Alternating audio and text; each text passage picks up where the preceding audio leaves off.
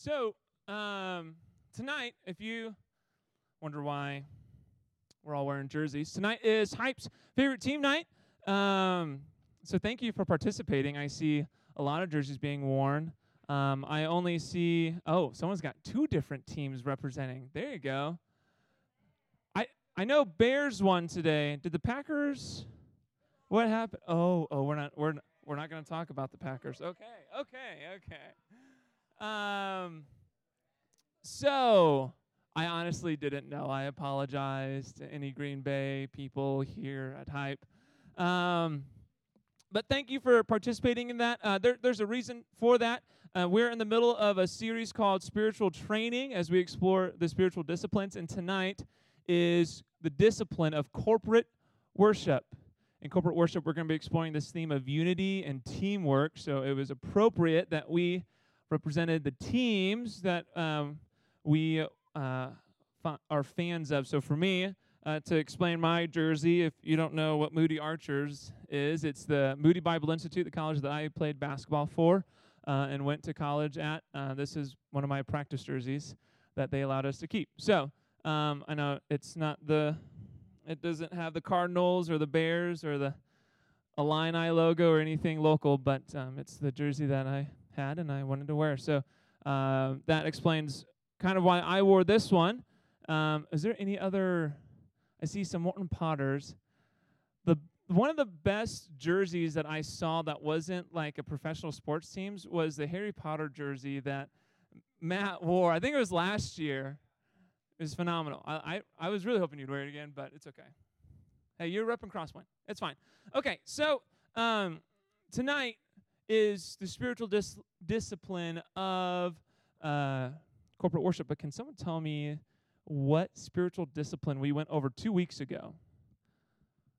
Which spiritual discipline did we go over two weeks ago? Max.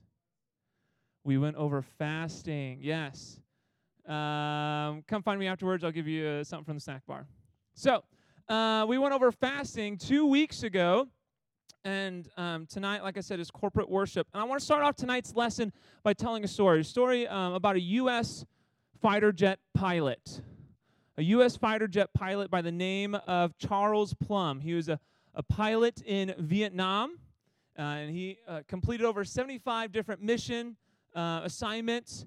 And after the 75th one, uh, he was actually shot down.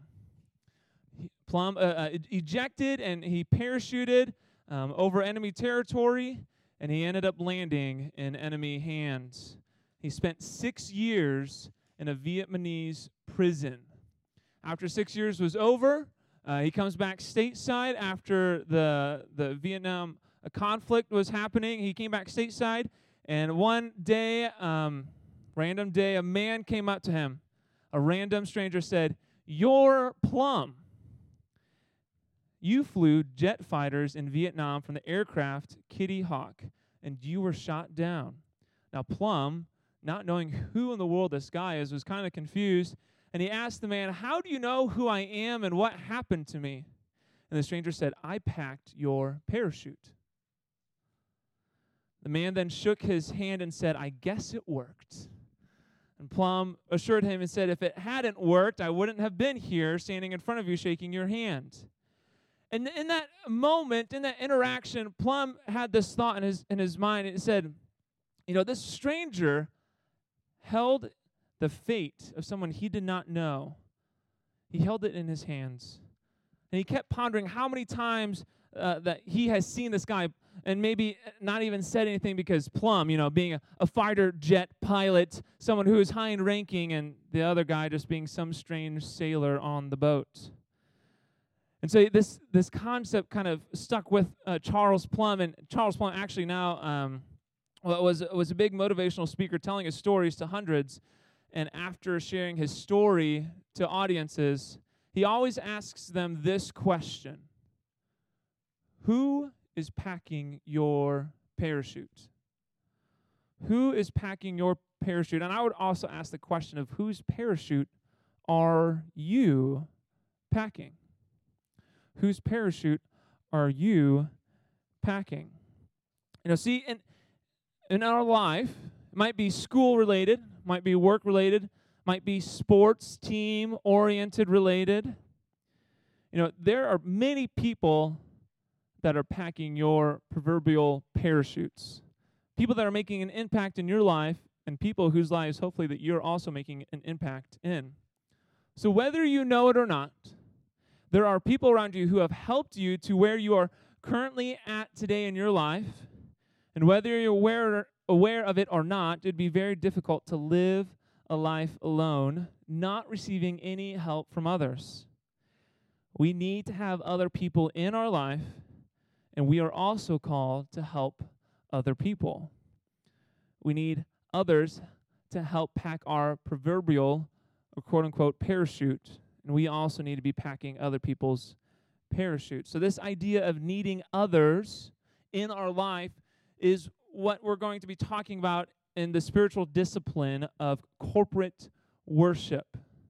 Corporate worship. So, when we're going through these spiritual disciplines, we usually have the same flow. We say what we're talking about, and then we usually ask the question, well, what is it? What is the spiritual discipline that we're talking about? So, what is corporate worship? According to Acts 2 41 through 42, uh, teaches us a little bit about what corporate worship looks like. So, we're going to jump around a lot, but this is the first verse that we're going to be looking at this evening. So, uh, Acts 2, verse 41 through 42 says this. So those who accepted his message were baptized, and that day about 3,000 people were added to them. They devoted themselves to the apostles' teaching, to the fellowship, to the breaking of bread, and to prayer. So, from this passage, we see a couple things regarding corporate worship. One, in this passage, we see that 3,000 people were added to the early church in the account of Acts. 3,000. That's like half the town of Eureka. I don't know if you've been here on a Sunday morning at Crosspoint, but we average maybe around 250, 275, somewhere in that area. That's more than 10 times the average attendance of people that come here on a Sunday morning. It's a lot of people. So 3,000. So you can almost see that this might have been like a like a big church. This was a mega church. Um, and, and what was this mega church, this 3,000 people early church doing on a consistent daily basis? They were devoting themselves to the teaching of God's word. They were praying. They were practicing fellowship and the sacraments of baptism and communion. Now, another passage that talks about corporate worship is found in the letter of Colossians. Colossians 3 15 through 17 says this And let the peace of Christ, to which you are also called in one body, rule your hearts and be thankful. Let the word of Christ dwell richly among you in all wisdom, teaching and admonishing one another through psalms, hymns, and spiritual songs, singing to God with gratitude in your heart. And whatever you do, in word or deed, do everything in the name of the Lord Jesus, giving thanks to the God, to God the Father through him. So, from these two passages, we see five main elements of what encapsulates corporate worship. Five elements of corporate worship. And so we talked about the reading and teaching of God's word. We mentioned that prayer from the section in Acts and fellowship. And then Colossians adds this other one that was not an and it was musical worship, the singing of songs. And then we still see the sacraments of baptism and communion. Those are the, the elements that make up corporate worship. Now, each of these elements of corporate worship has a purpose. It's just not random. It's just not things to throw in there for things for us to do. They serve for a purpose, and that purpose is to unify each one of us. So, think about the, the reading or teaching of God's word. How does that unify believers? It unifies us that it teaches that we all are sinful and that we are all in need of a Savior, and that Savior is Jesus Christ. What about praying? How, how does praying unify us? Praying unifies believers, and that it shows that we are dependent on God and that we submit to God as Lord over our lives. Well, what about fellowship? What about what, what does fellowship unify us? Fellowship unifies believers in that when fellowship happens, I know that's a big word, I'm going to break it down. When fellowship happens, we are encouraging one another and listening to how God is working in other people's lives. So think about fellowship as having a conversation with someone else. someone that uh, you, you, you've run into and you're, you're talking to. You might be sitting by them in church on a Sunday morning, and fellowship happens when you ask them, Hey, how are you doing? How is God working in your life? Can I share with you a prayer request of mine? Can I pray for you? Can you please pray for me? When those conversations are happening, that's what we call fellowship. We're sharing how God is working in our lives and listening to how God is working in other people's lives. Four, musical worship unifies believers as we sing together, proclaim the praises of God that He is worthy of. And fifth, the sacraments of baptism and communion. For us, baptism happens when you proclaim that you have a relationship with Jesus. It's not the act of baptism that saves you, but it's a rather an outward symbol of an inward change that baptism is. And communion is something that we take here at Crosspoint once a month at uh, on Sunday morning, usually the first Sunday of the month, and it shows us as a body of believers that we are dependent on Jesus, that we are saved through his blood and through his body and sacrifice. We confess Jesus as Lord of our lives. And so baptism and communion unifies us is that we can all proclaim, "Hey, I was once dead, now I'm alive, and I'm remembering that I'm alive in Christ because of the sacrifice that he gave us."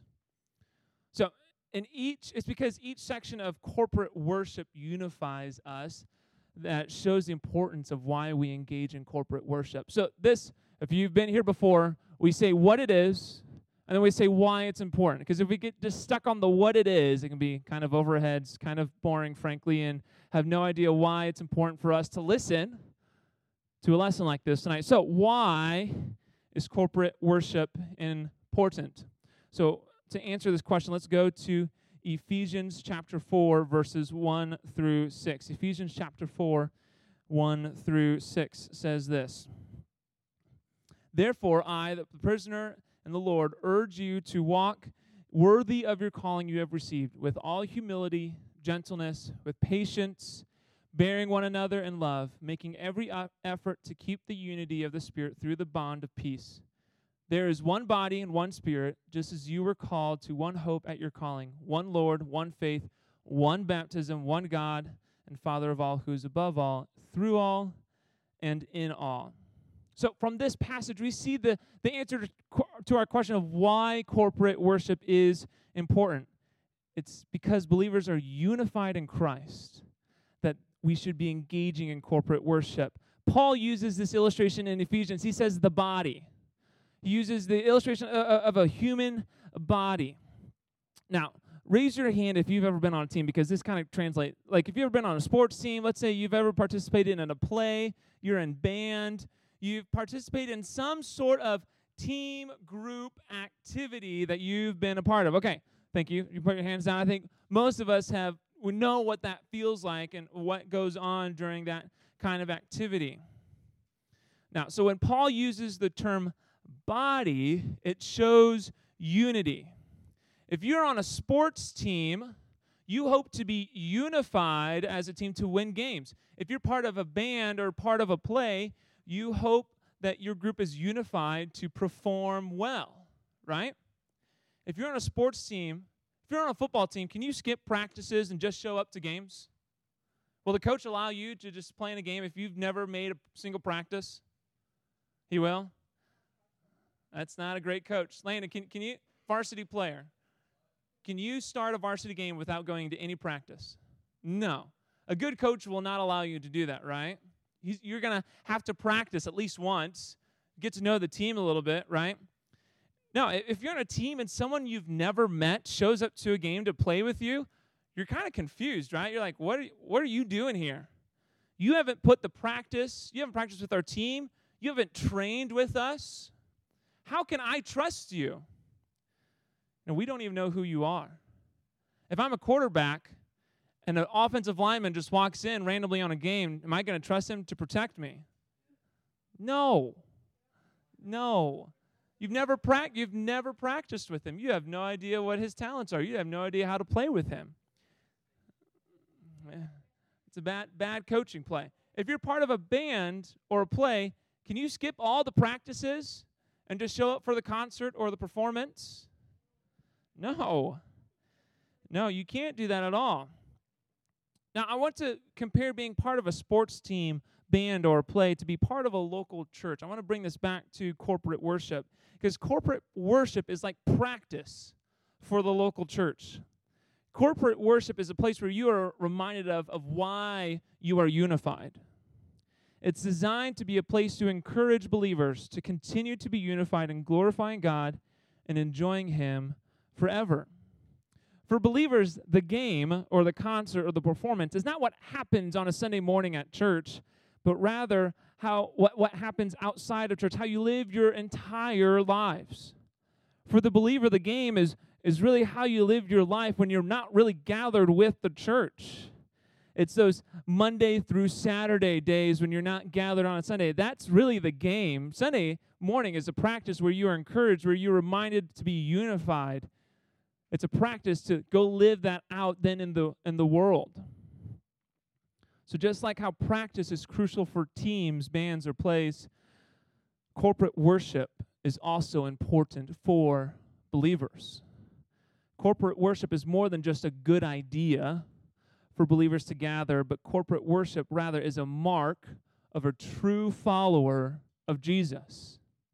And we see this concept of uh, worship being a mark of a true follower. We see this in two passages, and the first one is Hebrews 10 24 through 25. Hebrews 10 24 says, Let us consider one another in order to provoke love and good works, not neglecting to gather together as some are in the habit of doing, but encouraging each other all the more as you see the day approaching. And then Matthew 12, 13, this is Jesus talking in response to the Pharisees. He says, Anyone who is not with me is against me, and anyone who does not gather with me scatters. And so from these two passages, what we see um, from these passages is that gathering together, or what we call corporate worship, is something that true believers do. Now, don't get it wrong. Just because you might attend church on a Sunday morning or corporate worship does not make you a Christian. Only confessing Jesus Christ as Lord and Savior of your life makes you a genuine Christian follower of Jesus. In other words, you don't attend church to gain salvation, but rather you should want to attend attend church because you've already have salvation. You already have a relationship with Jesus. That's why it should motivate you to gather with other believers, to be unified with other believers. So that's kind of the, the what, the why, and now we get practical. How to practice corporate worship. What does this actually look like to practice corporate worship with gathering with other believers? Number one, and this is my only point, so we're almost done, so pay attention you regularly attend and engage in a church worship service. You regularly attend and engage in a church worship service. Now, let me unpack this statement because there's a lot to unpack in that one sentence. One, what does it mean to regularly attend? So, let's say this regularly attend is you're you're in attendance, right? You're actually going to the worship service on a Sunday morning at a church, right? But what about you might be thinking, Pastor Kent, but what if my schedule doesn't allow me to go to a worship service? What if I don't go on Sunday? Whether what if I go to a church service that's on Saturday? That's fine. What if you're like my what if I work on Sundays? Maybe you're some of you high schoolers, you have a job. I don't know about you, but when I was in high school, I had a job that made me work Sundays. I had, I had to work, I worked at a nursing home, and they made me work on Sundays because, you know, nursing homes never stop. So, um, wh- what about then, Kent? What, what about then? What if my job takes me away from regularly attending a church service? Then my my challenge to you is to go find a body of believers to regularly attend something, whether it's a small group Bible study, maybe it's a an FCA meeting or something. That's how you can gather and be unified with other believers, but you need to be gathering with other believers. Right? Maybe you're like, Kent, my parents don't take us to church on Sunday morning. I might want to go, but my parents may not want to go. You know, something like this is a, a way for you to engage regularly in a body of believers. Now, just because you attend, what does it mean to engage? Because we're going to break this a little bit further. What does it mean to engage? What is the difference between just attending and engaging? I can sit in a worship service on Sunday morning and not sing. I can sit and not pay attention at all. I can be in a seat and be talking to someone else the entire time, not listening at all to what the scripture reading was, to what the teaching is, to not even knowing what songs we're singing. I can sit and I can technically attend, but I'm not engaging, right? Maybe you're also like, Kent, but what if, you know, I'm not that good of a singer? Well, then I want you to engage with the lyrics. I want you to look at the lyrics, listen to the music, and at least let those lyrics impact you. To listen to the truth and to focus on what those lyrics are telling you. You might be like, Kent, it's really hard to sit and listen for 25 minutes and not talk at all to someone next to me.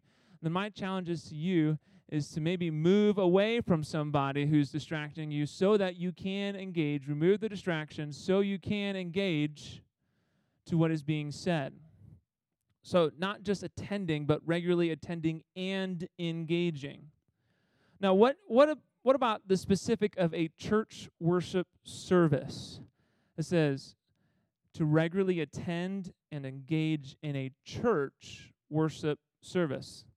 Newsflash, Hype Student Ministries is not a church. I know I don't know if you know that or not, but we are part of a church called Crosspoint Community Church. Um, but we ourselves, as a student ministry, are not a church. We're part of our local church, but we ourselves are not our own church. And so, what the difference is, is do you see baptisms or communion happening at Hype? No. We're not a church. We don't do baptisms here. We don't do communion. That is reserved for Sunday morning when the whole church is gathered together.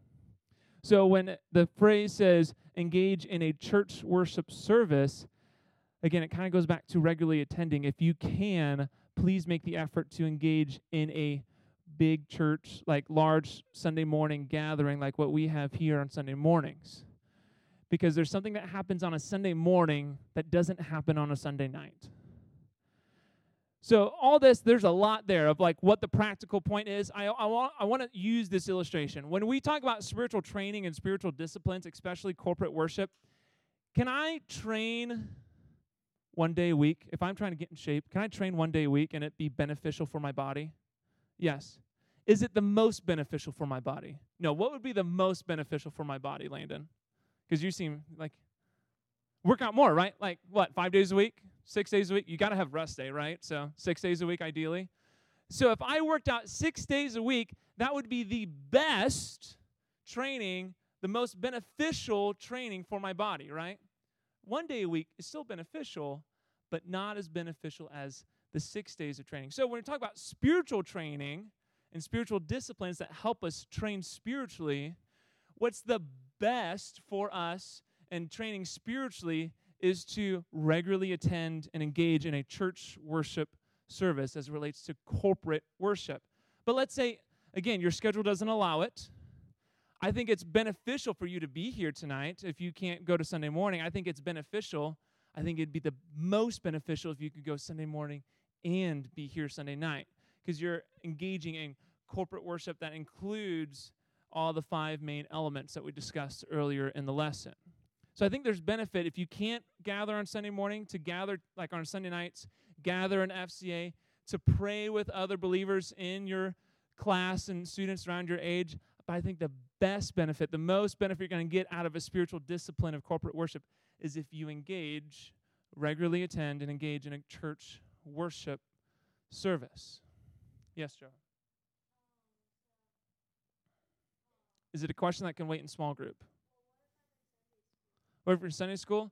Yeah, so Sunday school, so that, that's a great question. So you're like, what if I serve on a Sunday morning um, uh, in, in Sun Chasers, which is our children's ministry back here?